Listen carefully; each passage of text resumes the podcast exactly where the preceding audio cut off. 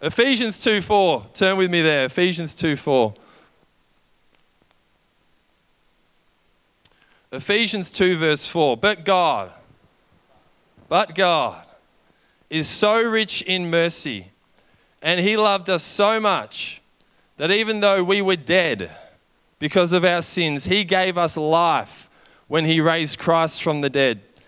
It is only by God's grace that you have been saved, for He raised us from the dead along with Christ and seated us with Him in the heavenly realms because we are united with Christ Jesus. So God pointed to us. So God can point to us. Listen to this. In all future ages, as examples of the incredible wealth of His grace and kindness towards us, as shown in all He has done for us who are united with Christ Jesus.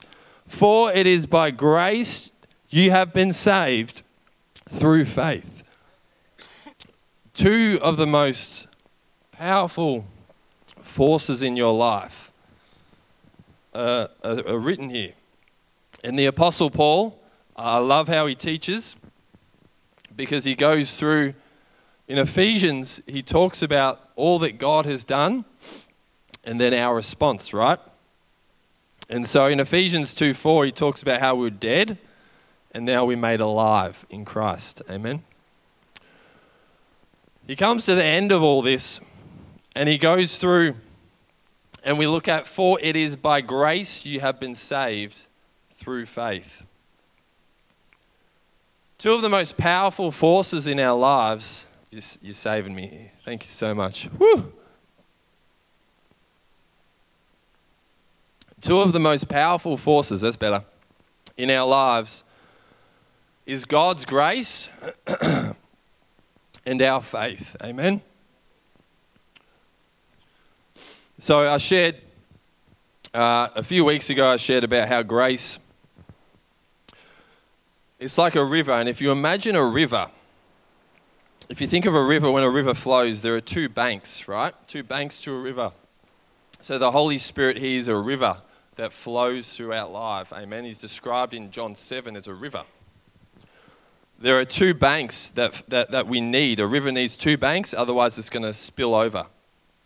Faith is one bank, and the grace of God is another bank. And it's so important, I believe, A.W. Tozer, he said, What you think about God is the most important thing about you.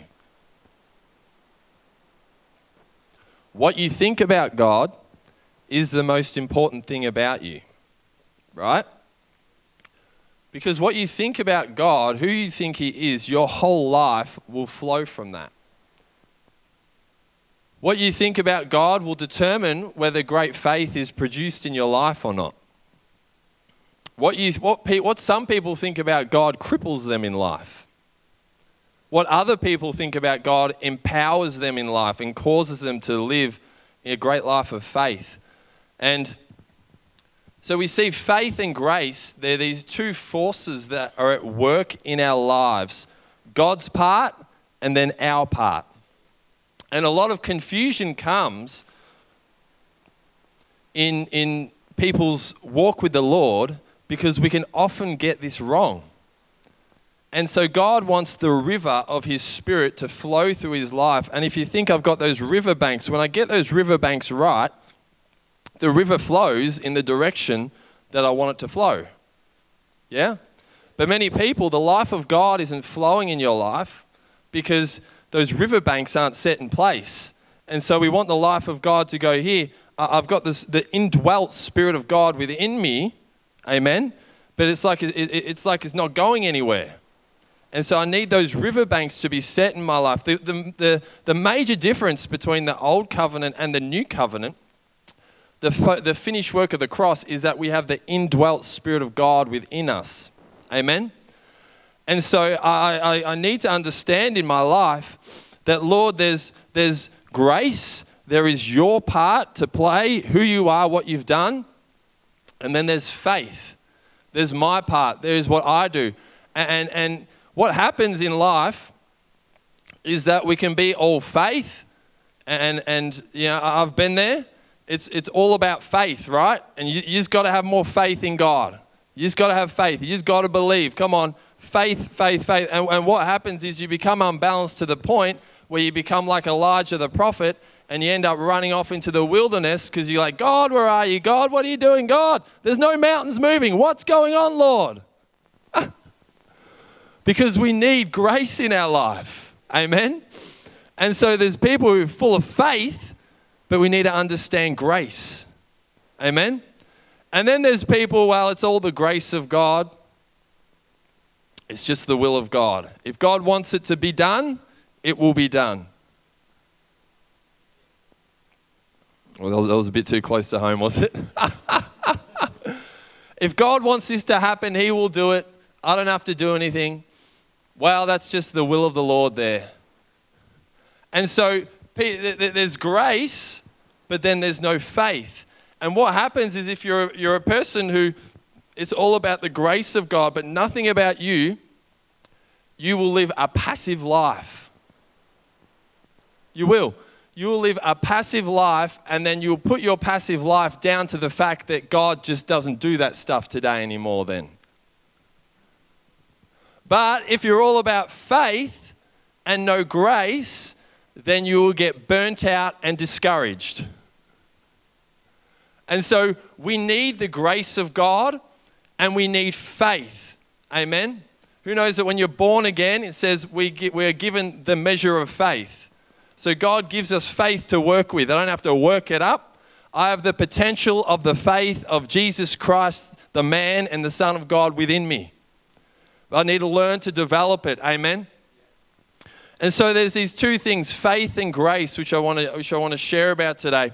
Who knows in, in, uh, in Hebrews 12, there's two mountains, two mountains that, uh, that the Apostle Paul talks about, if you believe he's the one who wrote that book in Hebrews 12 he talks about Mount uh, Sinai, and he says, We haven't come to this, uh, to this burning mountain of smoke and fire where everyone was fearful, where people were worried, where Moses went up and freaked out, and, and, and it, was, it was people couldn't touch the mountain, otherwise you'd die. We haven't come to that mountain, he says.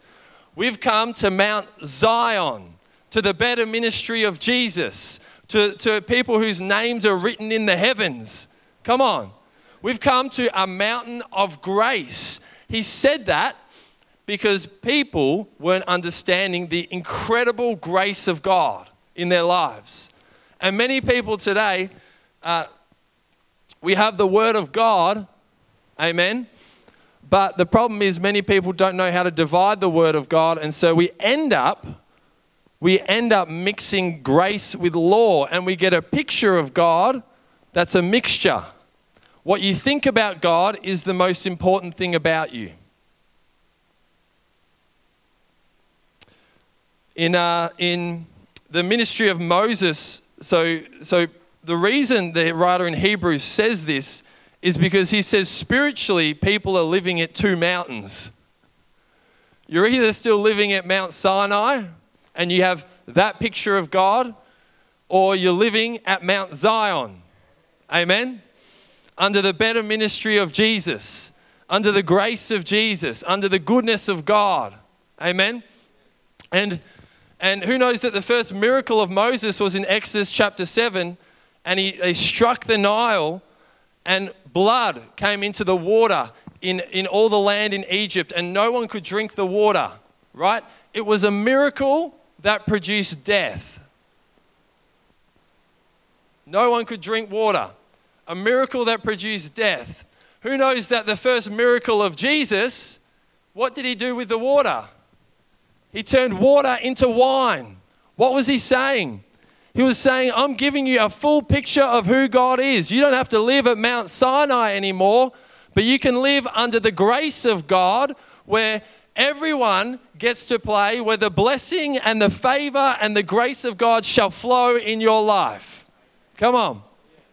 He turns water into wine and there's a celebration. it's a picture of the new covenant, how we live under the reality of God's grace.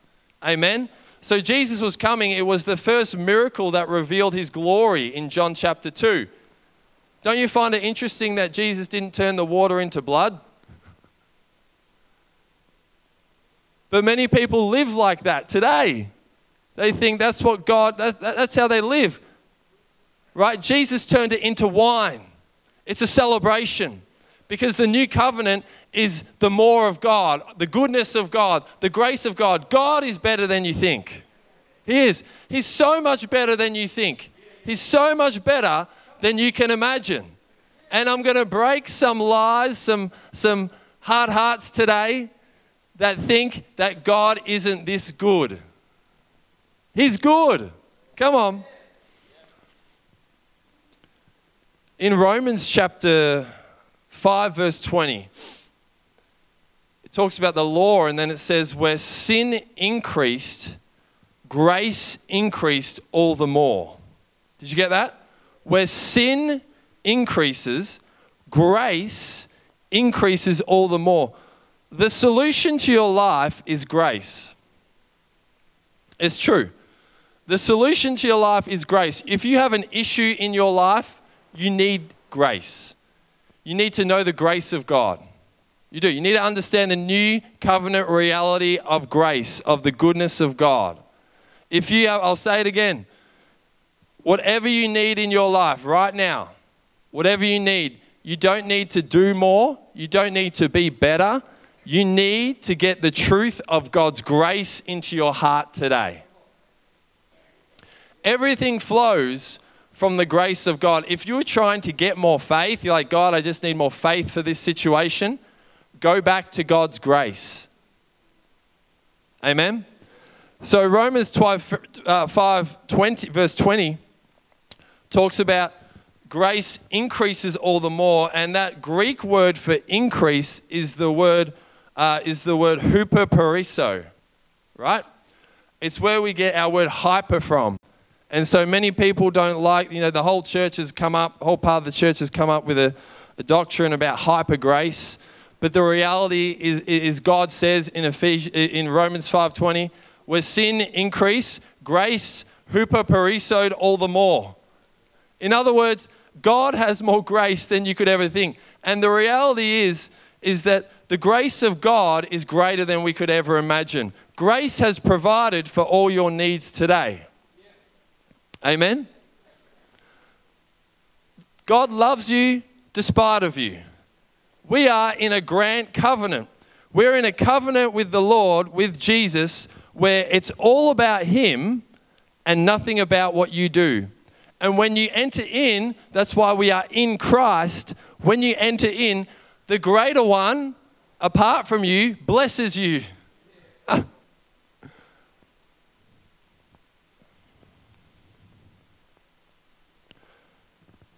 Where sin increases, grace increases all the more. So, grace doesn't mean you can do whatever you want, but grace gives you the ability and empowers you to live a holy life, to live a life full of God, full of the kingdom of God. Amen? In, in Luke chapter 5, Jesus comes to Peter and they're, they're in a boat, they're fishing, uh, he's fishing, and, and he goes out in the boat, and Jesus is preaching to the crowds on the shore. He must have had a, an awesome voice back then to be able to project that well.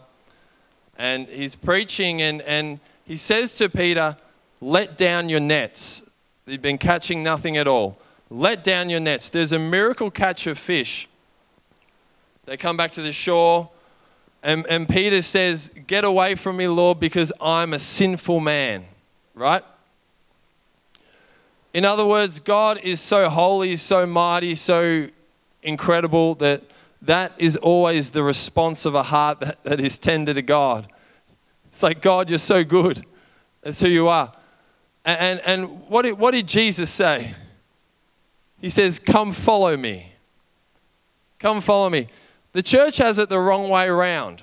We think that, that faith is, I, I have to do this and do this, and, and God will, then God's got me. Right? I, I have to, if I can just live holy, if I can just do a little bit more because I'm not seeing much of God in my life, if I can just do that, then I'll see more of God in my life. But the reality is, is that Jesus blesses you before you can even do anything. You've already got it. There's a line. You qualify. You've already got it. And who knows that it was the goodness of Jesus and, and, and the miracle working of God that led Peter to repentance. Peter didn't repent and then get blessed. It was the blessing and the love. When he saw the great and mighty, incredible God, the goodness of who Jesus is, his blessing, his favor, his overflow, when he saw that, Lord, I repent. Right? And people are struggling to renew their minds because you're, you're, you're seeing God the wrong way. Faith, faith will always receive what God's already given you by grace. Faith always receives what God has already given by grace. Amen? So, the new covenant reality is we have the finished work of the cross. We have all of this provision in our lives. Amen? He's already provided for you. You know every need you have in life, God's already provided for it? He's not trying to come up with more provision for your life. He's not trying to come up with, with something new for you. Oh, I didn't know that problem was coming along, and now I need, now I need Jesus to die again and provide for that. All your provision has been provided for at the cross. He defeated every power and principality. The grace of God out of the side of Jesus, the hands of Jesus, Jesus out of his beard was the, the blood of the Lord flowed for your provision in life. His body was broken for you. Amen. That's why we pray for the sick so the stripes of Jesus won't be wasted. Because he's already done it. In the old see in the Old Testament, and in the Old Covenant, they had to, no one ever prayed for the sick or, or prayed for that out of hearing, out of not hearing from God. God would, they'd always wait, they had to wait for God, they had to wait for permission. What is the difference? The difference is, is that through the finished work of the cross, provision has already been provided for. I don't have to wait. Jesus commissions me to go and do it. Come on.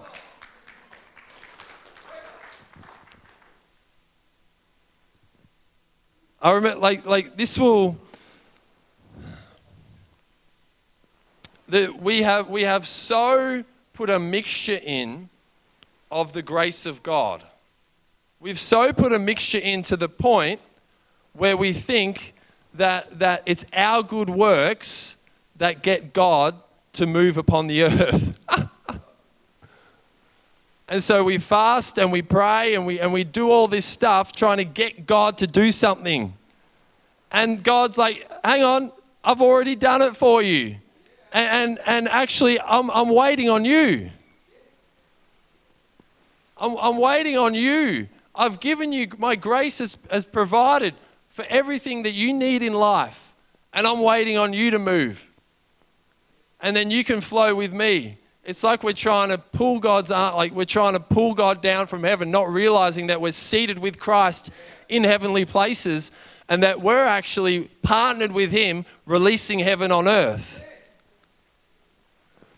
This will shift your whole prayer life. I tell you what, there's some people today, and you're praying, and it's like, God, I need this breakthrough, or God, or, or like, I just, I'm stuck, uh, I'm stuck in a sin or, I'm stuck in, in this, I'm not seeing much of your power in my life. Does the gospel really work? I've been praying for this for ages for my kids and nothing's happening. And, and this shifts your whole prayer life because all of a sudden you realize that God's already provided for your breakthrough by, and by faith, I receive that. By faith receives all that grace has provided. And so I'm not trying to work things up, but I'm actually praying from a position where I'm seated with Him, and all of a sudden I see that I have authority to shift the atmosphere of my life. And if you're a discouraged and weary Christian, you need to realize that grace has completely shifted the inside of you, that at the core of your very being, you are a supernatural person. Get over it. You're a spiritual person. You got to get over it. Come on, our intellectual Western Christianity has to get over the fact that we are spiritual people seated with Christ in heavenly places, and we're actually not trying to pray to get a solution to come down, but we're actually seated with Him with His perspective, releasing His solutions upon the earth.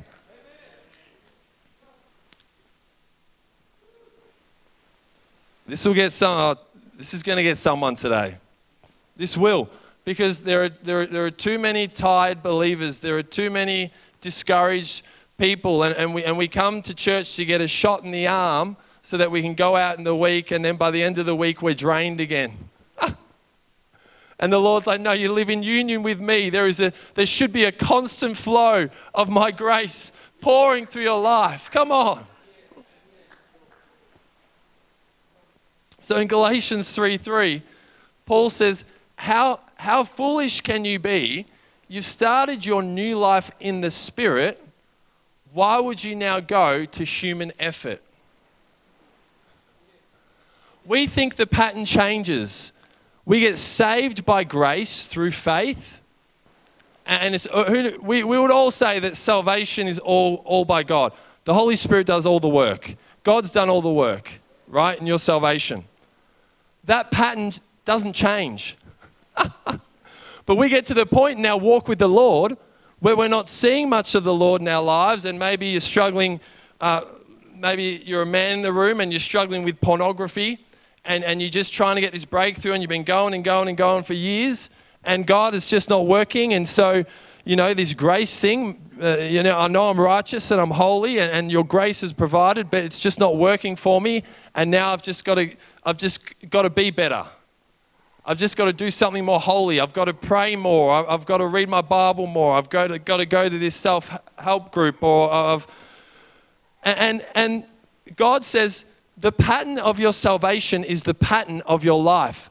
And he's, that's why Paul was ticked off with the Galatians because you started your new life in the Spirit. It stays like that. There is a constant flow of the Spirit of God in your life where I go back to the revelation that I've been saved by grace through faith Amen. And now all my faith does is received all is receive all that God has provided for by grace and I let it flow. The Christian life is very simple. it's not hard. So out of our union with God, there is a constant revelation and understanding. I, I begin to see more and more of the grace of Jesus, of how good He is and I would say to people that if there is an issue in your life and you want to see breakthrough and you're not seeing it, you don't need to do more, you have to receive more. Because we want to go back to human effort. God, it's not working. So I must have to do more. And God says, no, no, no, you have to receive more. You, you have an incomplete revelation of who I am, my goodness, and my grace. That'll challenge some people in the room.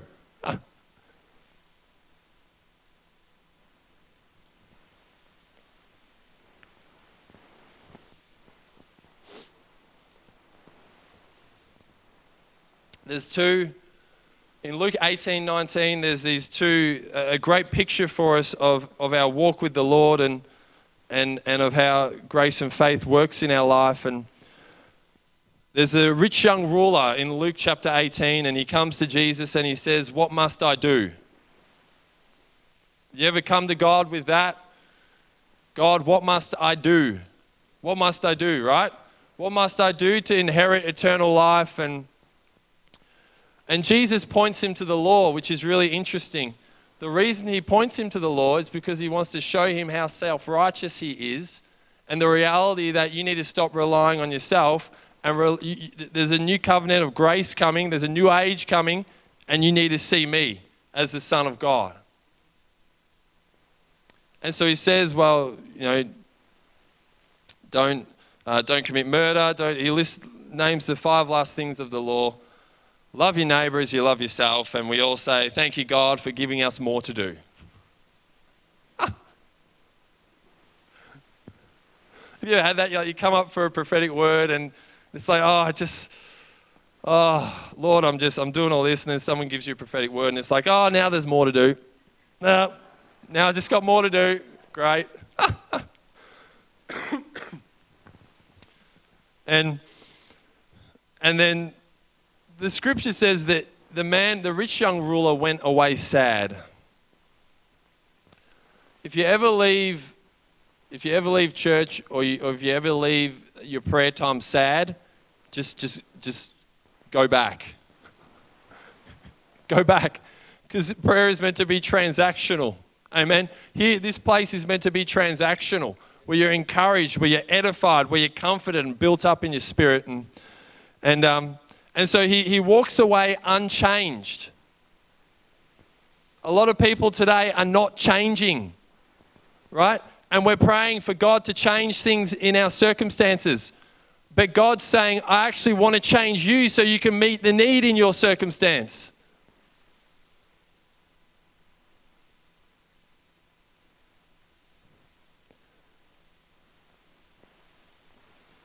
God wants to take you to the point where you realize that it, I, grace has provided for all of my needs.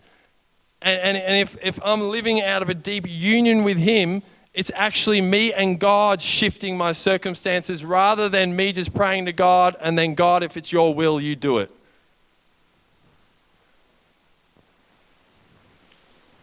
It's challenging. And so, this rich young ruler, you know, it's interesting that some people believe that, uh, some scholars believe that he, he was Barnabas, which is really interesting. But um, in Luke 19, there's, a, there's another rich young person, and his name is Zacchaeus, the tax collector. He's a very rich man. And Jesus comes along the road, right? You notice Jesus didn't just say, well, you have to repent, you have to do this, you have to do that, and, and, then, I'll, and then I'll love you and then I'll bless you. Jesus says, Zacchaeus, you're having dinner at my place tonight, mate. You're having fellowship with me. Because who knows that when you come to the Lord and when you have fellowship with Him, you encounter the man of grace. You encounter the grace of God, and it's only grace that can transform your life. It's only the revelation that I reign in life through grace and through the one man, Christ Jesus, that you'll see fruit in your life. Come on. And so, so uh, Zacchaeus has dinner with Jesus, and it's amazing what dinner with Jesus did. He, he says, Lord, right here, right now, I give half my possessions to the poor. And he says, whatever I've stolen for, from people, I will, I will repay them four times over. Right? Grace will always transform your heart. And there's a polarized difference in my life, right? If, if what I think about God is the most important thing about me, and if I'm coming to God and I'm seeing no change at all in my own heart, if I'm not able to forgive someone, if I'm not able to, to walk in the freedom that Jesus has provided for me in the power, the blood of the Lamb, and the word of his testimony, if I'm if I'm not able to walk in that, then maybe it's a clue that I need more of God's grace. I need the revelation of grace in my life. Grace has provided for every need that I have. It's a done deal. Signed, sealed, and delivered. Come on, baby.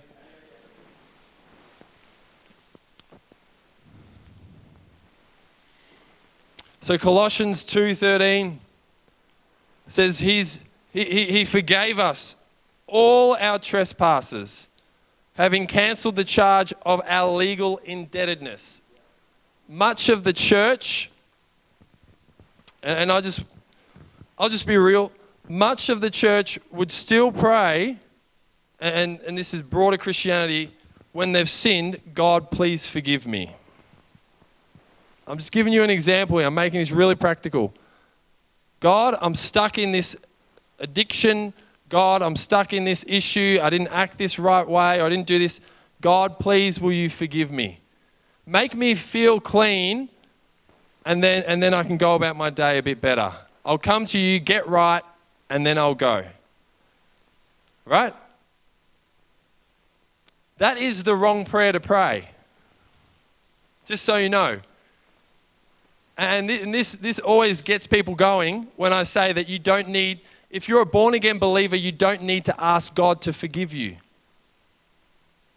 He has already forgiven you at the cross. That is why Jesus died to pay for your debt and forgive you of every sin. Your sins, past, present, future, have all been forgiven. Who knows that God's all knowing? So he's not surprised. right? He has forgiven you, it says in Colossians 2:13. And so the prayer should be if the prayer should be for people, God, I'm sorry for getting this wrong in my life. Teach me my identity. Lord, I come to you, I repent. Teach me who I am. Teach me who you've created me to be. Teach me how to live out of the revelation of your grace. God, I've been praying for all these people and not seeing breakthrough. God, teach me who I am. Lord, show me, re- reveal to me the revelation of grace and righteousness in my life today. Solomon, uh, in Solomon was a man who encountered the grace of God, and he he um, we all know him because he, he prayed and and and he asked God for wisdom, and, and and so he encountered the grace of God in a profound way, and he's ruling over Israel at the time, and and uh, it says in 1 Kings chapter five that God had given him rest on all sides. In other words, if you're a king and you have rest on all sides, that's a pretty good day. It, me- it means that in the land that you're, you're the highest power in the land and no one wants to go against you. Right? God had given him rest on all sides, but Solomon comes to the point where he's like, Well, I think I'm going to marry all these foreign wives. And so he had a lot of wives. And who knows the reason a king would marry uh, someone, a, a, a, foreign wife, so he married all the, all the royalty in the foreign lands. They would do that as a peace treaty. So you would, you would marry the princess or you would marry royalty so that that land wouldn't attack you. Right? Solomon, a man who already had rest on all sides, a man who already had the grace of God, is now going out and trying to get peace. Right? In other words, Solomon didn't realize what he already had. And much of the church doesn't realize what she already has. And so we try and go do all these things by faith, and it, all it is is man's effort, not realizing that God has provided all of this by grace. Why would I then go and marry all these foreign wives? God will always point you back to his provision of grace. The cross of Jesus Christ is the center point of all history. Everything throughout the world revolves around it. And everything that the Lord did through his life, death, and resurrection will forever be. Amen. It is the forever provision of grace in your life. And so, faith, my faith, then needs to realize that I, I am partnering with the grace of God. Faith is now receiving, entering into, and receiving all that Jesus has provided for me. In, in Romans 5:1, we'll finish, we'll finish on this. Romans 5:1. Therefore, since we have been justified through faith, we have peace with God through our Lord Jesus Christ, through whom we have gained access by faith into this grace in which we now stand. Did you get that? Through whom we have gained access by faith into this grace in which we now stand. So, all of my life flows from a place of standing in the grace of God. And if I'm struggling in faith, all I need to do is realize Romans 5:1 that I need to set my heart on the truth that I'm centered in God's grace. And it's always the beauty and grace of Jesus that will produce faith in my life. I don't have to work faith up. I don't have to try and have more faith. I have to come back to God's grace. I don't have to clean myself up. Who knows that the presence of God and the grace of God is really good at doing that? And so,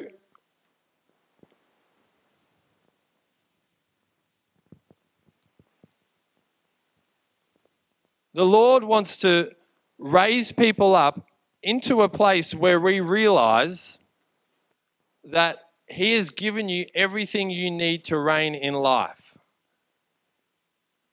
Who knows that grace is a gift, unearned and undeserved. And so now his role as a good father is to teach you how to live out of everything he's already given you. So I'm not trying to get God to do more. I'm trying to live out of the more of who Jesus is. And in Colossians 2:10 it says that we have been brought into completeness in Christ. Do you know that that Greek word uh, completeness? Uh, it, it's the word uh, it's the word pleroo means to be full, to be filled. Right? To be filled, to be full. So you are full of God. You are complete. Many people wouldn't look at themselves and say that I'm, I'm complete. God, you have made me complete. I don't need to be any more holy or righteous in life. I am complete.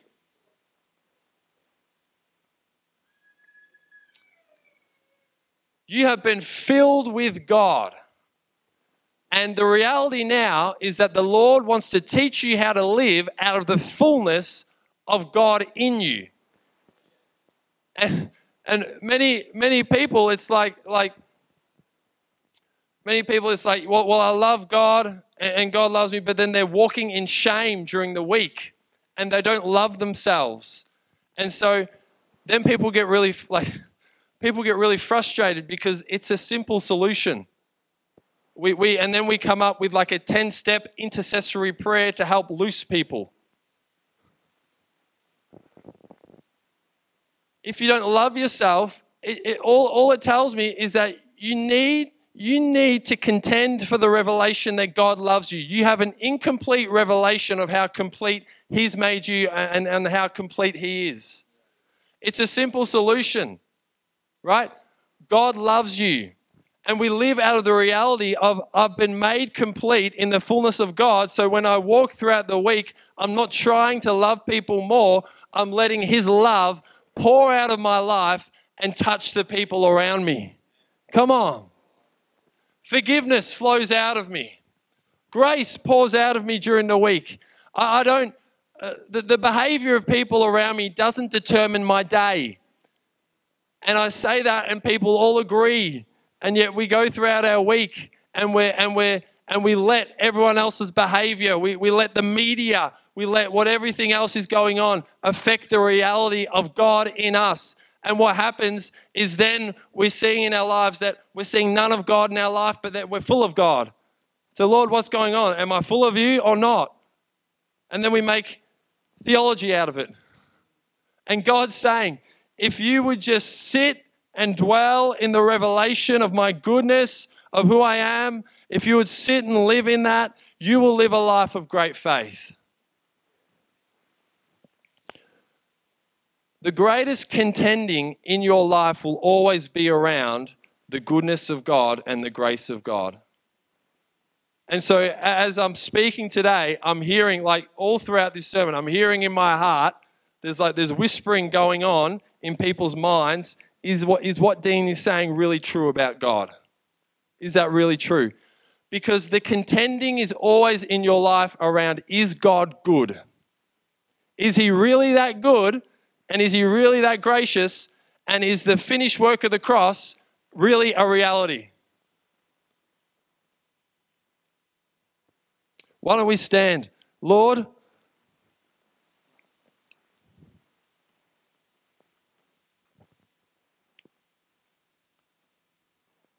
Father, I thank you for who you are. I thank you, Holy Spirit, that you are here, God. I thank you, Jesus, for your indwelling presence in your people. I thank you, Lord, that you overflow, that your river of grace and love and life overflows through us. Thank you, Lord, that you're teaching people how to live out of the reality of, of, of being saved by grace through faith.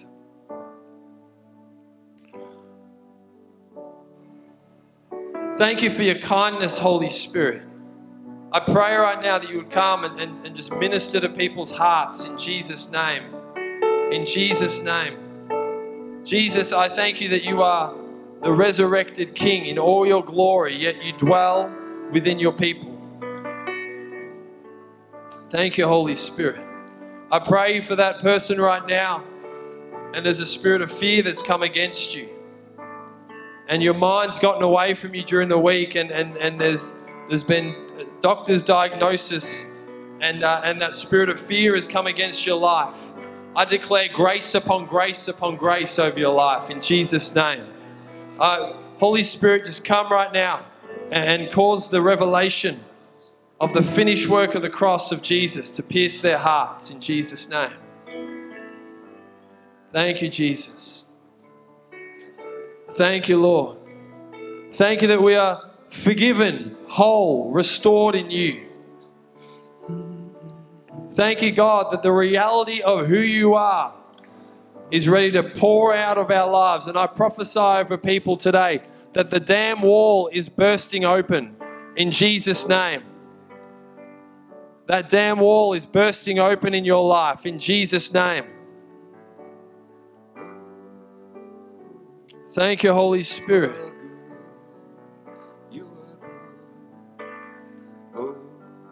I pray, Father, that that the new covenant realities of who you are, the better ministry of Jesus, that we live at Mount Zion. I pray, God, that that truth cause it to pierce people's hearts, cause it to pierce our hearts right now, Lord.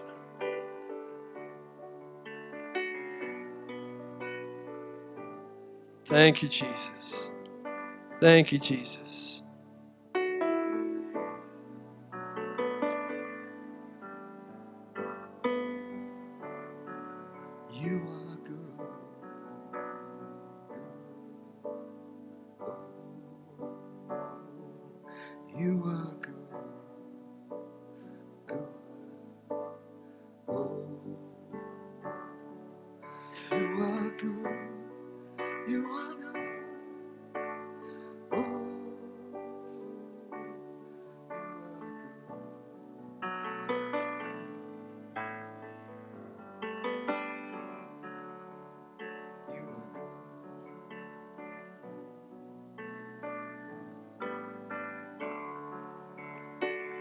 I just before we close, I just sense in my heart that there's, there's at least there's, a, there's at least four people in the room, and and you've and you've actually you've you've given up on what you've been praying for.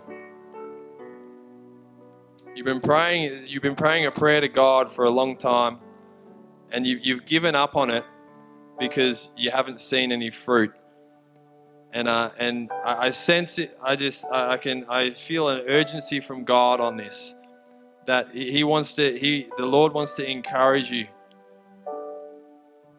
He wants to teach you how to how to partner with Him, and it's His tender love. It's His it's it's the tender love of Jesus, that the bridegroom, who who pulls you in, and and renews and restores your passion in prayer.